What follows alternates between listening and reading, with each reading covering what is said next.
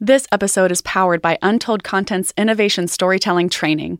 Increase buy in for your best ideas in this immersive and interactive, story driven experience, where your teams refine their storytelling techniques for their latest projects, prototypes, and pitches. Plus, get inspired by 25 epic examples of impactful innovation stories. Learn more at untoldcontent.com slash innovation storytelling training. Welcome to Untold Stories of Innovation, where we amplify untold stories of insight, impact, and innovation. Powered by Untold Content, I'm your host, Katie Trauth Taylor. We have an incredible team of guests today on the podcast. JJ Snow, who is the Chief Technology Officer of the United States Air Force AFWERX, Chief Operating Officer of the Mentor Project, and one of Stonehill Innovation's seven design thinking thought leaders to follow on LinkedIn, is here with us alongside a team of researchers. Dr. Cristiano Galbiati, a professor of physics at Princeton University, Art McDonald, co recipient of the Nobel Prize in Physics in 2015 for the discovery of neutrino oscillations, which shows that neutrinos have mass author of more than 150 papers in physics and a physicist at Queen's University at Kingston, Canada. And also Fernando Ferroni, professor at Gran Sasso Science Institute and a physicist at the Sapienza University of Rome. Thank you so much to everyone on this call for joining in on the podcast today. You're welcome. Happy to be here. JJ, could you kick us off and tell us what brought this incredible team together? Well, actually, um, I, I, kind of uh, found myself reaching out to Cristiano um, because we were in search for the top ventilator solutions uh, to help support the response in the U.S. And uh, the Princeton team came very quickly to the forefront as moving moving fast and uh, having a fantastic solution. So I reached out to him, and he responded the same day, and we connected. And um, I've got to tell you, I was really blown away um, the level of collaboration that was happening across spaces to make a difference globally uh, and to really reach out and create a product, a, a, device that would be relevant and would support everyone worldwide uh, was at the heart of this team. And that, that drew us in very quickly. And we realized that the right people, the right competency and expertise was present and the right passion was there. And that's how this all kicked off. Dr. Galbiati, could you explain the inspiration behind the MVM, the mechanical ventilator Milano, and and its its emergence in light of COVID nineteen? It was a combination of two factors. First of all, the incidental factor that I was uh, in lockdown in Milan at the start of the pandemic, and I decided to go back to Milan to support my family. The second uh, uh, factor is the fact that uh, uh, we lead, uh, myself and Professor McDonald, a collaboration that has the goal of identifying and discovering dark matter. And it turns out that for this discovery of dark matter, much depends on the ability to carry out to completion very special projects that involved uh, essentially technical gases of uh, very, very significant complexity. So when the lockdown started, uh, you know, myself, like any one of us, could only think of these pandemics. We were blocked at home, and uh, uh, it was a major disruption to our daily activities, including research. And uh, one day I learned that this problem of the ventilators was very, very significant to the point where uh, orders that were being placed uh, to staff uh, the hospital and the wards in, Lombardy, which was uh, one of the early centers the, of the pandemics in the Western world, were being cancelled because of the unavail- unavailability of parts and ventilators. And uh, so that's when I thought uh, we need to do something. You know, with the know-how that we have, we are carrying out much more complex projects uh, in the field of technical gases. We must put our know-how, the collective know-how, and the collaboration to use to help out in this moment of crisis. These were the two factors enabling the project. Are physicists typically innovators and creators of ventilators? I would say not.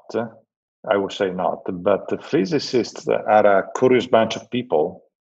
Now, what we do in our departments is a, a research that we uh, call and identify as curiosity driven. Now we're naturally brought to uh, try and discover things that uh, were not seen before and trying to expand the horizon of our knowledge. And uh, for this reason, I believe that this curiosity driven research is uh, lending itself to build a cohort of people that are uh, able to quickly pivot around the needs for research. Okay?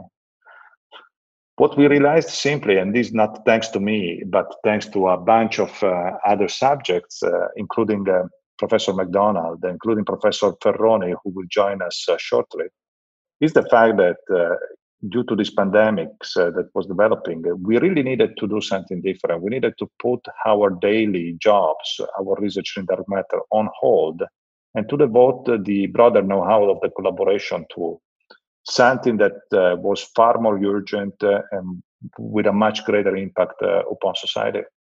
We were able to do it uh, quickly because of the leadership that was brought in from uh, several different uh, angles, including, as I said before, Professor McDonald, Professor Ferroni, uh, Fermilab director Nigel Lockyer in the US. They really enabled us to bring a very, very strong collaboration and it became a reality thanks to the uh, world-class leadership of the U.S. Air Force uh, through Jennifer Snow. Before we move more deeply into the process that your team utilized to create this this mechanical ventilator within one month, by the way, and, and already has received FDA approval. It's it's a truly unprecedented innovation. Can we pause for a second and go back to dark matter? Dr. McDonald, would you mind giving our podcast listeners a quick description of what dark matter is, what the collaboration among this team looked like before the the pandemic began. If you look out on a starry night, it turns out there's about five times as much mass in the region between the stars as there is in the stars themselves. We know that's the case because of the way in which the uh, stars in our Milky Way uh, galaxy uh, uh form their orbits.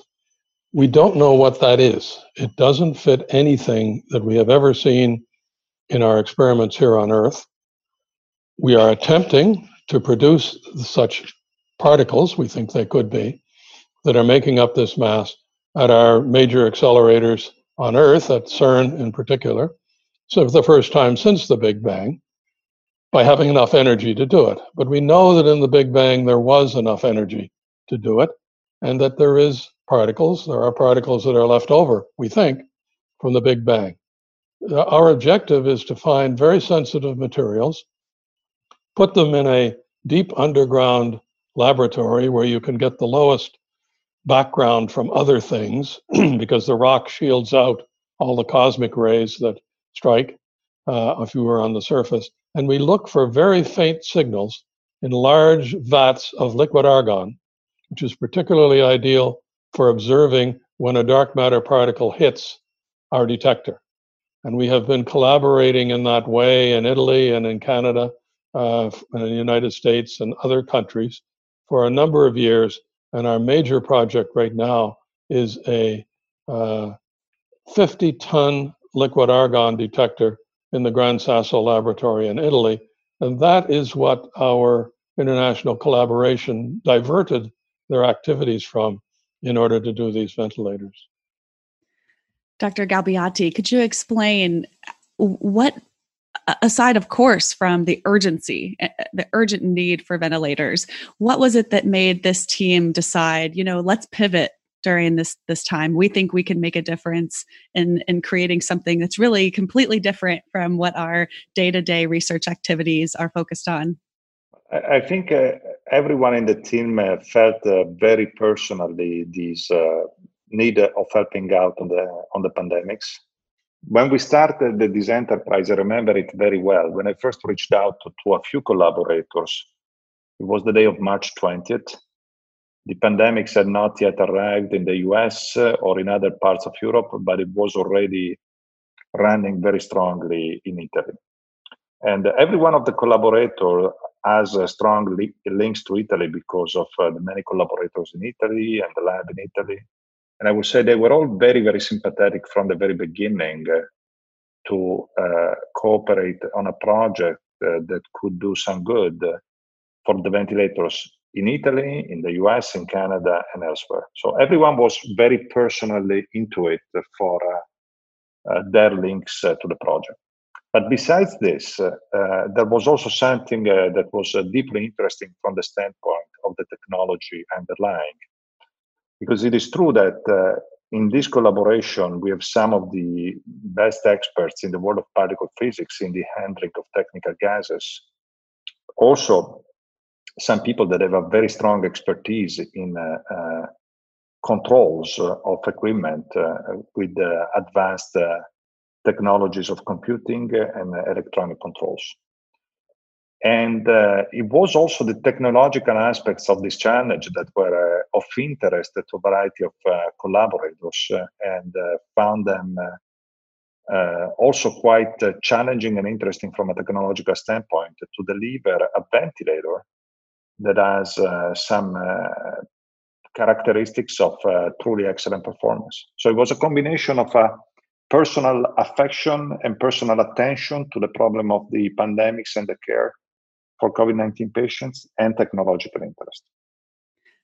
Dr. Ferroni, you've said that the creation of this ventilator is a demonstration that the particle physics community pays attention to the application of basic research for social need. Can you tell us a little bit more about um, you know the world of particle physics, physics is rather complex for the average person to understand right? It's uh, often quite invisible and so communicating around it storytelling around it is critical work. And could you tell us a little bit about how how inventions like this help to bring uh, you know the work that you do as physicists into a little a bit of a deeper understanding for the everyday person well, as you said, uh, the, the word particle physics doesn't really excite uh, anybody except those that practice these disciplines. we are, of course, enthusiasts of doing particle physics because we we believe that in, in doing particle physics, we have a chance to, uh, to understand more on the nature of uh, the universe and on the law that uh, fundamentally governs uh, the, the universe, which is so beautiful and around us. Now, we are conscious uh, that many um, uh, applications that uh, we have developed for, for studying these particles have already demonstrated uh, their ability in solving critical issues uh, for the society. But I think that I want to, to, to go back. Just because particle physics is such a, a, a, evanescent concept, something that you cannot see, something that people say, but what, what they are looking at, how they do. And the key is how they do. To, to, to, un, to understand and study something that is extremely difficult to measure, extremely difficult to visualize in a sense, extremely difficult to understand the behavior, you need a, a technology which is uh, uh, the bleeding edge of the technology. I mean, you need a technology which is always new, something that is beyond what uh, what yesterday you were able to do. It's technology that you cannot buy. Uh, you don't go to shelves of a supermarket or even a very well stocked uh, electronic shop and you buy the, the, the, the, instruments you need. You have to develop your instruments. So we are constantly fighting for building objects that yesterday didn't exist and allow us to bring the frontier of understanding particle physics a bit beyond what was was yesterday. Now, it's clear that doing so, some of this technology necessarily can be translated in something that's useful to society. I want to be completely frank. This is not our first goal. It's not that when I develop a new detector, I immediately uh, think that uh, also now I measure this, this specific particle and I will build this this machine for medicine. No, that, that it doesn't it doesn't work like that, right?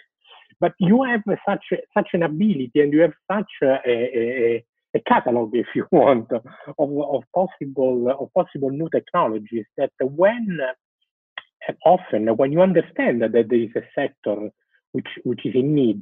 Now, medicine is a privileged sector for application of of new technology in particle physics. If you think at the magnetic resonance, if you think at the um, electron positron tomography, if you need uh, even at uh, much uh, easier things that, that is done with with ultrasound. I mean, all, all these applications come from particle physics to medicine.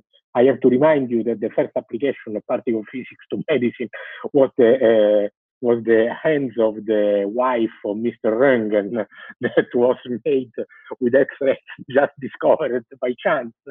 So this long history now brought us brought us to think that on this specific issue, with all with our laboratories closed because we couldn't go and, and play with our with our toys, I, we found that it was a, a moment to to grab all, all, all the things we we had around and make this uh, this progress if possible. JJ, when we first reached out to you and we learned about the work that this team was doing with the mechanical ventilator Milano, uh, Uh, it was probably right two weeks maybe into this research initiative and you said we're working 70 hour weeks. I can't see straight at the moment. I'll get back to you in a little bit when we can come up for air. And i'm so grateful that, that everyone on this and this team was able to come up for air and, and talk with us about this discovery. Tell us a little bit more about the process. I, I am enamored by the amount of passion and commitment that this team demonstrated to making this happen in such a short period of time. It was really incredible. I, have got to say, um, you know, we had, I think it was close to 400 scientists that were spread out around 100 different institutions and seven different countries, and everybody was plugging and playing. It actually reminded me of um, Linux, the Linux model, where everybody was very flat, very streamlined, working around the clock to make the first Linux kernel. They were plug and play, constant feedback. Um, okay, we need help over here. Who can help out? It was just such a, an awesome natural partnership. I, I mean, the people and the countries involved, these are the same partners that we've teamed up with across a variety of challenges in the past. And it, it just made sense how we were working around the clock. Um, the part that I worked here in the U.S. was was alongside the FDA team, uh, Claudine Krasowitz and her team, and I have to say um, I was so blown away because they had uh, hundreds of solutions coming in daily, and yet they dedicated an entire team to work alongside this team and to make sure that we could move it quickly through for FDA approval. And uh, that was accomplished in about six weeks, which is almost unheard of. Right. Um, and so it, just watching uh, everybody jump online, we had Zoom meetings throughout the day. Uh, people were sharing documents and updating documents, everything from the labeling to uh, you know the testing and the reports, and making sure that everything was put together uh, in exactly the right format so that we could keep it moving forward. Um, just a lot of enthusiasm. Um, it was inspirational. Everybody wanted to make a difference, and we saw this as as being something that was going to help um, the the larger global population because this setup is it's just so smartly done. It's less than 100 components. It's easy to source. It's very low cost, very durable. This is the only ventilator out there that has specialty COVID settings. Um, so you can address those unique respiratory complexities. And here it is, ready in a matter of weeks because people were working around the clock to make that difference very selfish, selfless, uh, self, a lot of selflessness seen in the actions of all of the scientists that came together to make this happen. And they didn't sleep. I remember talking to Art and Cristiano, and sometimes it would be the middle of night, uh, you know, either in Canada or over in Italy. And um, if we had to jump on a call, we did. Or it would be first thing in the morning or late in the afternoon. And everybody just made it happen. Uh, no excuses, just pulling together. It was very cool what was compelling you art and and cristiano and uh, fernando what was making you work through the night? Was it the, the personal the, the the deep social need to to make this happen and, and the the feeling that it really was right at your fingertips?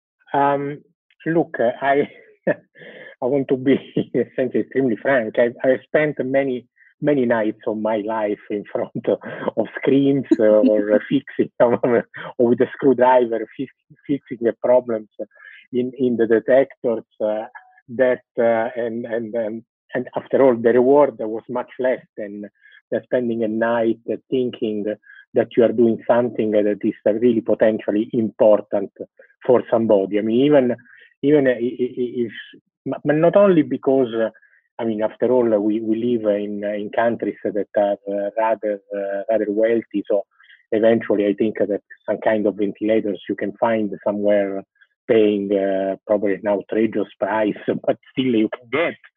Uh, but thinking that what you are doing it might be beneficial to uh, to a poorer country and to people that have uh, no access to facilities that are extremely costly and expensive. I think at that point you don't you don't think if it's 3 a.m. or, or or 3 p.m. It doesn't it doesn't really matter. You want to you want to go through and get and get the product done. Okay, thank you very much. I disconnect. Thank okay? you so thank much. You very thank much you. for the opportunity. It's been great. Ciao. So, uh, I, what I would comment, uh, Cristiano contacted me just uh, three or four days after uh, he started the project. Of course, we've been working closely on the other project, and and uh, uh, I immediately contacted the heads of national laboratories in in Canada, TRIUMF and Chalk River and uh, Sudbury, where we do underground science, and uh, and uh, an institute at our own institution, and and there was immediate response from the heads of the laboratories, but more so when they said we'll devote our teams to doing this. On the part of the teams themselves, in the sense that they were realizing that they could use skills that they had to make a contribution to this COVID 19 crisis in a situation where they previously had been feeling somewhat helpless, in fact, in a in really a world affecting situation. And so uh, they really have been in Canada, Italy, and United States, all of the people working on the project have been selfless, as Jen said, uh, in their approach to it. And uh, uh it's it's entirely uh, nonprofit on the part of uh, all of the institutions. It's a humanitarian effort that is being taken universally to do something to help with the COVID crisis. And that, that motivation has led to a very, very welcoming collaboration in terms of uh, who can do this? Oh, I can. Fine, please do it for us, uh, sort of spirit. And Cristiano's leadership has been essential to all of this and uh, uh, it's been uh, really a great experience. Still is a great experience as we move towards uh, the actual supply for the world. We hope. Thank you, Art. Cristiano, could you paint the picture for what this collaboration looked like? I assume with that many different teams having to mobilize toward one problem and deliver a, a one target solution how did you manage that, especially as many research labs were closed and people were working from home? Well, that was the easy part because that's our day job, coordinating teams. You know, it comes uh, with the territory. Uh, we've been doing it for a number of years. Uh, we learned, uh, all of us, a lot from uh, Art and from his calm leadership in the last few years of uh, doing the job. So that was the easy part. You know, the one of keeping one everyone organized. I would say that keeping one everyone motivated was was not uh, part of the job because uh, everyone was very very high on their motivation. Yes. Uh, there were certainly technical difficulties. There were a lot of cultural challenges because uh, uh, no one of us, uh, as a physicist in our curiosity-driven enterprises, ever had to certify a medical product. Okay, and now we, we've come through a process that has led us to uh, build a very significant appreciation for uh, the value that is brought to society by these people. Not only building great instruments able to save lives, but they also have to subject them to an extremely rigorous uh, process of certification, whose uh, uh, scope and breadth was, I would say, impossible for me to imagine before we entered uh, into this enterprise and it's opening up uh, uh, new horizons and new uh, perspective also for me as a researcher. I my my wife keeps reminding me. I, I have a, a doctorate, of course, in physics and and, and a few honorary degrees, but she keeps telling me, you know, you're not a real doctor. and I think yeah. we were very conscious of that. And, and I have to say, uh, sure. we had the same spirit of cooperation from people who were in the medical field and were experts at this. Cristiano, within a week, was able to go into a hospital in Monza in the midst of the epidemic and get strong cooperation from uh, doctors in the use of, of human lung simulators to test the uh, prototype that had been put together on that sort of time scale. And, and that continued. We had contributions from Canada, from the US, and further in Italy. And that was very important to us because we needed to have that sort of expertise uh, in order to, uh, well, we knew our own limitations, but this collaboration really uh, was very important to us. Yes, absolutely. And I assume that that kind of testing and feedback and, collaboration with medical providers and researchers is part of the reason why the FDA mm-hmm. process was as rapid as it ended up being, right? I agree. Can you tell us, uh, uh Cristiano? You mentioned the the technical challenges. Can you tell us? You, you had really a handful of weeks to make this ventilator happen. Can you walk us through some of the setbacks, some of the successes along that journey? What was the process like? I think it was a process of uh, uh, also for us of discovery and adaptation. We went in with some uh, ideas uh, that were uh, proven right along the path, you know, the general concept uh, of the distribution of valves in the system, for example we went in with another few ideas that uh, proved to be naive and uh, you know at the level when uh, when we first set foot into the hospital in Monza they told us oh great job on these uh, uh, pressure limiting valves they were essentially water traps. They work the best but we can't use them. You know you can't have water bottles juggling around the covid wards where everyone moves around very rapidly and knocks them over so yeah, there were clearly a few items on which we were not prepared, and I think it took a lot of uh, flexibility, adaptability, humility, in the sense that we were walking into a territory that was not ours, and we needed to be ready to to change ideas uh, depending on the situation that we found on the field. So uh, there were a lot of adaptation during uh, these uh, this process clearly the strongest difficulties came when uh, we uh, came out of the validation of the general concept and had to go into the process of guaranteeing that this was not only uh, a tool uh, uh, to play with uh, in a in an undergraduate laboratory, but needed to be a real product that was fully certified following very rigorous and extremely detailed international standards.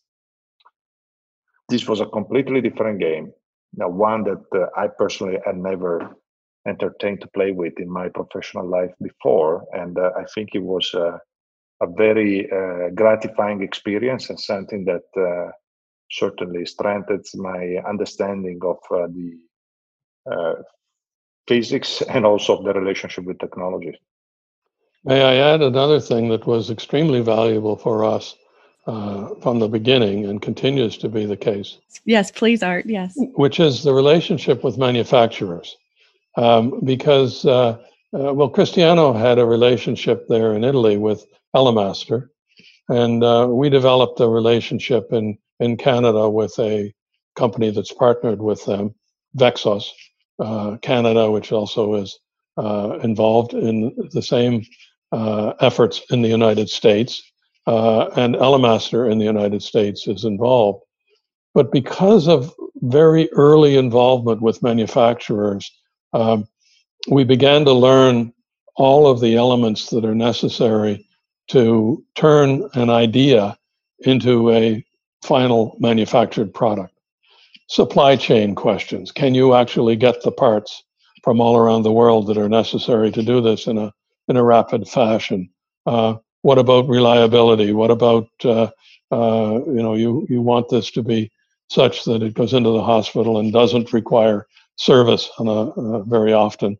Um, all of the things that uh, we had the advantage of working uh, in Cristiano's case directly. He was in the Elemaster uh, facilities in Italy doing this development, and and we have had a close relationship with our companies Vexos and JMP here in Canada.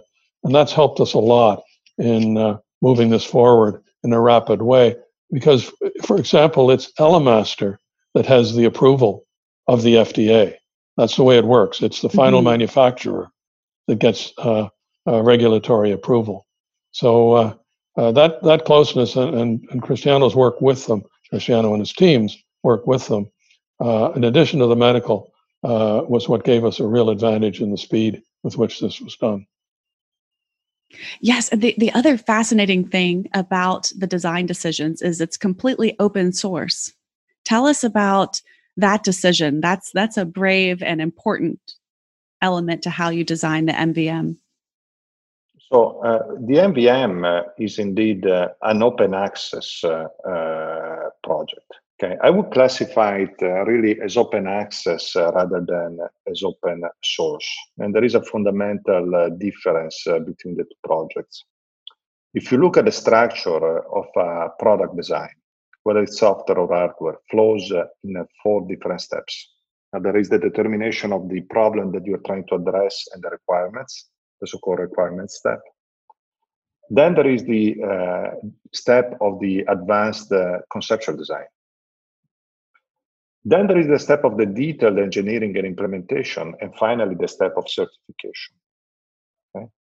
The first two steps are the most important one, determining which problem you're trying to solve, determining in general the requirements, and providing the advanced uh, uh, conceptual design. If you were dealing with a patent, those two elements would constitute the equivalent of a patent. Okay. So what we decided immediately, and I think it was the right decision, is that we will not patent uh, this object, and we will put it in the public domain. These two steps. This was essential because only in this fashion we could work truly freely with the other researchers and attract a critical mass of people to work on this project. On this project. Okay. So these uh, we are making it uh, open access and accessible to everyone. When it comes to the other two steps, which are detail engineering and certification, okay, our determination is that it's best to leave uh, uh, these two steps uh, in the hands of the companies. And it cannot be any one company because you're not dealing with a, a tool uh, uh, that is a toy. Okay, you're dealing yes. with uh, a medical device which has the life of people depending upon it. So these medical devices can only be built by uh, companies that are uh, certified uh, electromedical device builders, that are qualified according to ISO 9000 procedures, and that especially can uh, uh build safely and can deploy a product that can be certified. So we believe that we have rendered our service to the society, making our research available. What we cannot take on as a group of researchers is the liability that comes from uh, being directly responsible for the detail engineering of the project or for the certification of the project. This is something that has to be borne by companies uh, that are structured to do it. And I guarantee you that in order to arrive at that uh, certification step, uh, you really need uh, a strong backbone in order to to deliver that that ultimate step. And that decision to work with companies doesn't necessarily mean that these will be, you know, expensive, right? One of the major challenges you were trying to solve against is the price of ventilators and the, the cost of the parts and the supply chain problems around getting those parts. So now uh, with this with this invention, we're able to see something that is able to be produced by companies worldwide at a lower cost, high, much more quickly uh, with a reliable supply chain. Is that correct? That's correct. You just said I'll it. give you one. absolutely correct. I'll give you one number. Okay, the ventilators that were bought uh, in March in Italy, the average cost was over thirty-five thousand euros. Wow. Uh, on this basis, uh, uh, the government of Italy is preparing a, a bidding process for another 5,000 units for December. But the budget that has been set aside uh, is equivalent to something like 37,500 euros per unit. It is a staggering price. Okay. Uh, the unit uh, MVM uh, uh, will be produced uh, at a very, very limited fraction of this cost. Okay, uh, it is not for me because I'm not any company's representatives to delay to to the, divulge these numbers. But you've seen. Ventilators built for emergency use coming reliably below the ten thousand dollar marks, even in the U.S. Our unit is designed to be the cheapest of that lot, and at the same time to be endowed with very advanced uh, uh, solutions for the care of the COVID patients. It is not a generic ventilator. It is a ventilator that was designed with the direct help of the uh, doctors uh, and anesthesiologists around the world, but especially those that uh, in the wards of uh, Lombardy have seen a number of COVID patients and were able to impress upon us in the very early days of the projects what were the specific needs and requirements for the case of care of these patients. So the unit was designed exactly around those principles and following those uh, specific guidelines. Yes, because certain research was coming out or early in the pandemic to show that intubation could actually cause damage to the lungs. And I believe the statistic is, and we'll try to find the research study and link it in the show notes, but nearly 50% of patients who were intubated were were not surviving and uh, there was a suspicion that some ventilators were causing more le- damage to the lungs so so the mvm actually has programmable settings or, or, unique features that allow for it to meet the unique needs of covid-19 patients correct the statistics that you cited is unfortunately correct. Okay, people uh, and uh, patients that end up in an intensive care unit, uh, no matter what, uh, have a high uh, uh, probability of not making it through, and that's a very very sad point. Okay, that notwithstanding providing the, the attempts of providing best care, the percentage of lethality is very significant. But that said, Okay, if you don't provide a ventilator, the lethality rate is much much higher than that. Okay, it's nearly a certainty. Exactly. So ventilator yes, yes. is a is a very important tool if you want to save lives of people that end up uh, in an intensive care unit. That said, the ventilator must be uh, safe. Now, first of all, it must avoid barotrauma. And uh, now we've had reports of uh, units that have caused barotrauma, spikes in pressure that have damaged the lung tissue. And the lung is a very, very delicate object. You must have a ventilator that is powerful, but is very gentle and kind on the lungs. You must also have units that have very special characteristics because the general anesthesia ventilators are not necessarily built for the care of patients that have the need of being uh, cared for for a long-term ARDS, acute respiratory distress syndrome. Think about the general anesthesia ventilators. These are machines that are built to uh, care for a patient during the few hours of a surgical procedure and then allow for its awake, his or her awakening. In our case, uh, you have patients that are sedated for days, for weeks. And when they try to wake up, uh, they've completely lost uh, the uh, ability to be independent in the respiratory act because the muscles of the thorax and of the abdomen, of the diaphragm, are so weakened by this very long sedation. So you need to have a machine that is powerful and that allows for a total weaning of the patients by having a pressure cycles that is very controlled and at the same time is able to respond to the patient's uh, need of uh, seeing supported an incipient uh, respiratory act that they are not able to complete on their own. There's an additional perspective that can be added to that for the longer term when we have uh, uh, drugs that are able to uh, control or limit the impact of COVID 19. And that is that ventilators, for example, in pneumonia cases are often used during the period while they're waiting for the antibiotics to kick in in order to cure the patient. And so when we have treatments for COVID-19, then we might we will hope that the combination of a ventilator to keep a person alive when they've reached that very serious point combined with therapeutic drugs can help and get that fraction of people uh, who survive to be much greater. So all that Christian said, plus hope for the future, uh, makes us feel that ventilators are still very valuable in this way. But of course, we also have the situation where there are large fractions of the world that have not yet had the impact of the full pandemic. And so ventilators are going to be needed uh, very soon and very extensively. And so there's a strong motivation still to have uh, uh, the development of uh, inexpensive and uh, relatively easy to manufacture ventilators across the world. Absolutely. Could you share with us, uh, and JJ, perhaps you have insight into this question as well.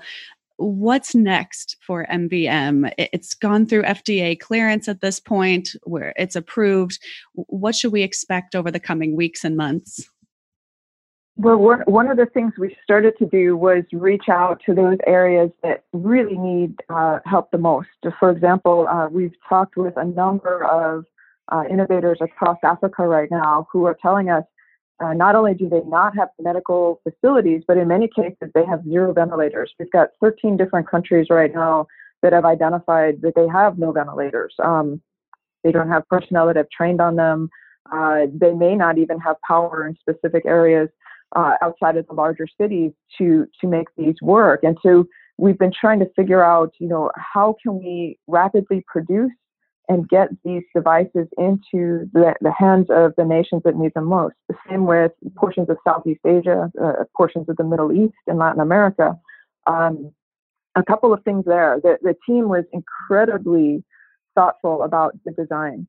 Um, it's very intuitive to use. The manual, extremely user friendly, and walks through step by step by step uh, in great detail to the point where when I look through it, I felt as if, um, even without having medical experience, if I was confronted with having to use one of these devices or having to operate one of these devices, that I could follow the manual and do it successfully. And that speaks volumes right there. Um, the training has to be easy, it, it has to be very clear, and it's got to be something that translates well across languages. And I think the team did an incredible job in capturing that. The other part was, uh, as Art mentioned, talking with a variety of industry partners and figuring out how to leverage existing supply chains, uh, logistics chains to move devices from producers into those consumers that need them the most. Um, and then the final part, of course, was that low cost and uh, the ease of sparing and the fact that they are very durable. Uh, many of these countries, they don't have a lot of money to spend. So for them, they need a device that's economical. It's got to be easy to use, and it's got to be something that they, they can rapidly acquire, especially as uh, COVID begins to move into some of these other areas and we start to see those blooms really, really take off. Um, across the board, I think the team was very thoughtful about all of this, and then the engagement with the industry partners. That was really amazing. Um, Elemaster was fantastic.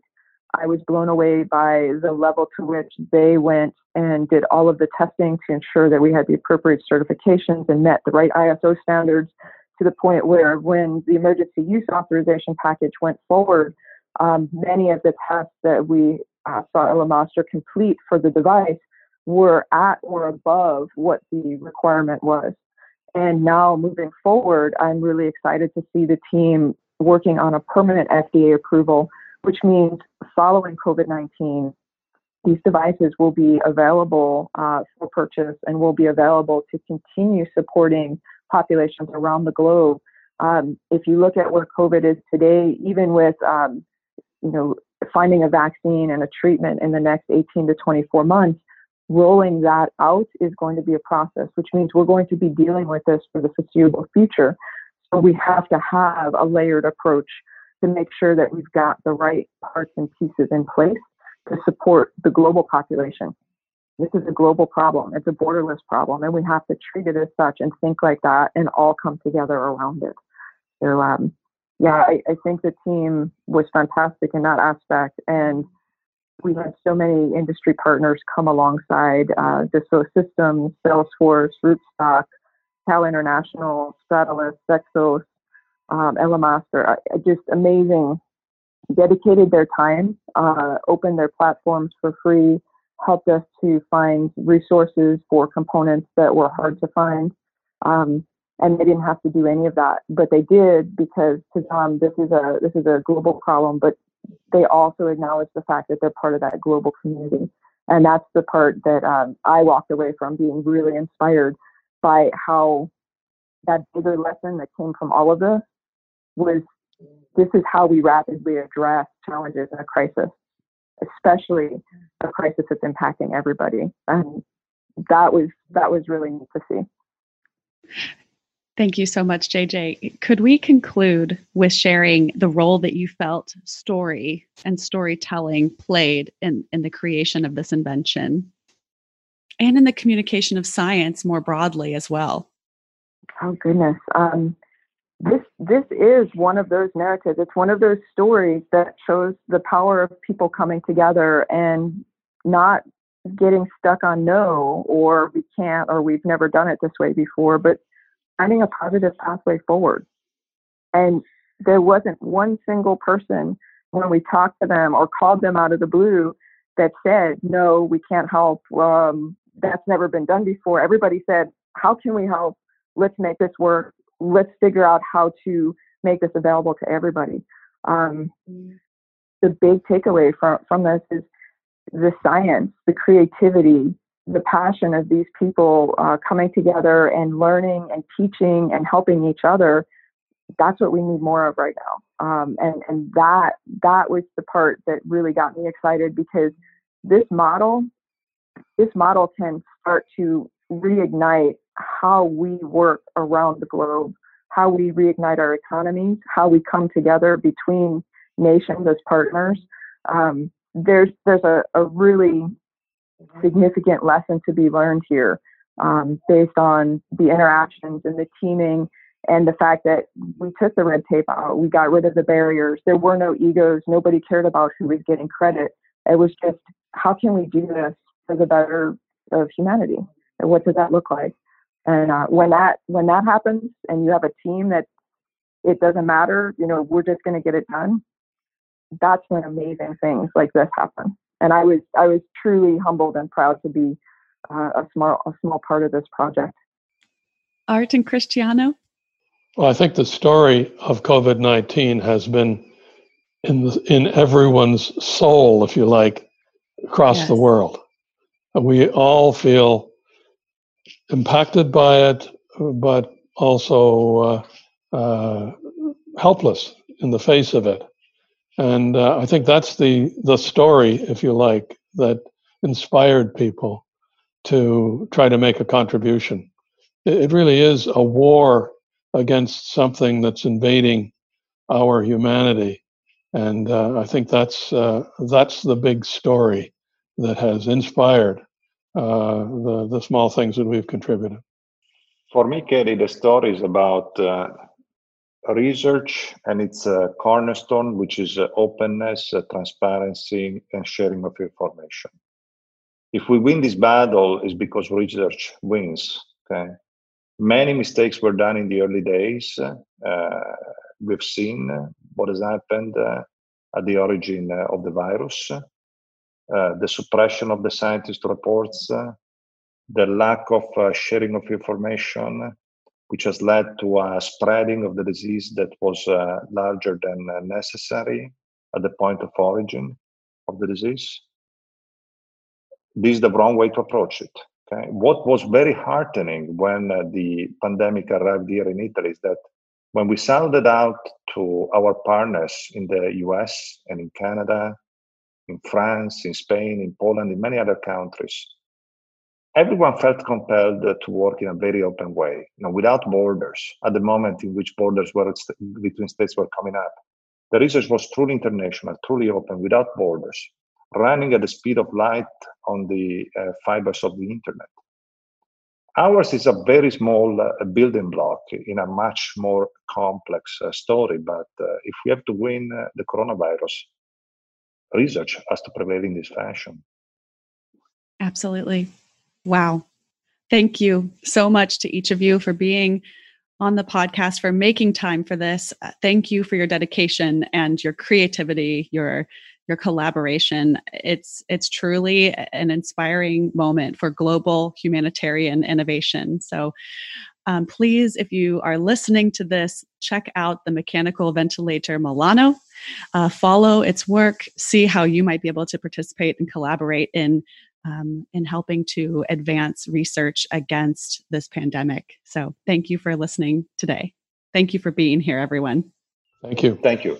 Thank you. Thanks for listening to this week's episode. Be sure to follow us on social media and add your voice to the conversation. You can find us at Untold Content.